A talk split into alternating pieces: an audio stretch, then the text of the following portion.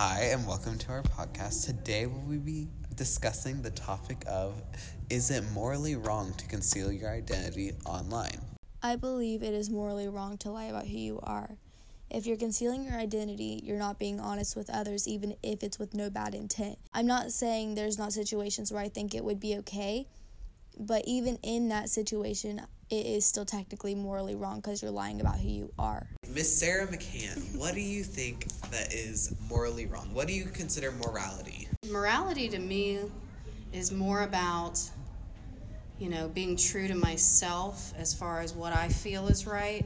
And so some some of those different things would include, you know, working hard, caring for your loved ones, because that's the right thing to do. That's what's morally right. Because we, we sometimes, I think, forget about, you know, those around us and what our actions do to kind of affect them. You know, so working hard, doing what's right by other people, trying to be kind, courteous, and thoughtful. So, morality to you is very subjective in a lot of ways. Do Oh, you think absolutely. morality across the board is different for everyone of what they think is moral?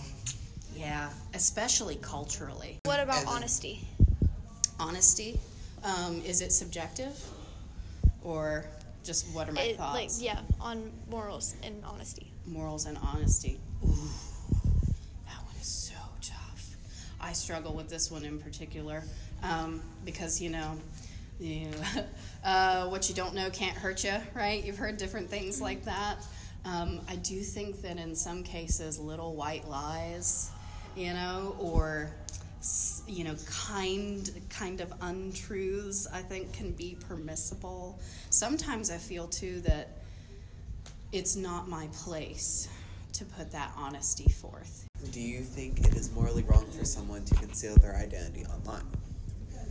Because depending on a lot of context, this can go either way on the side of the spectrum of what people agree with or disagree with. Mm-hmm. I find it that in certain situations, I feel like it's okay for someone to essentially, quote unquote, lie or conceal their identity online because of using a pseudonym or anything to keep themselves protected from other things such as kidnappings or people finding out too much information.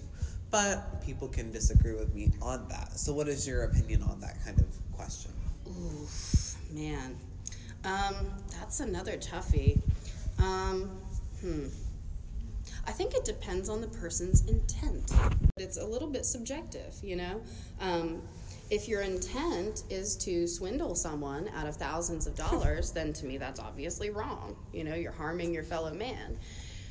If your intent is to keep someone who might not like your opinions that you're putting forth online from knowing where you live and who you are to try to protect your own safety.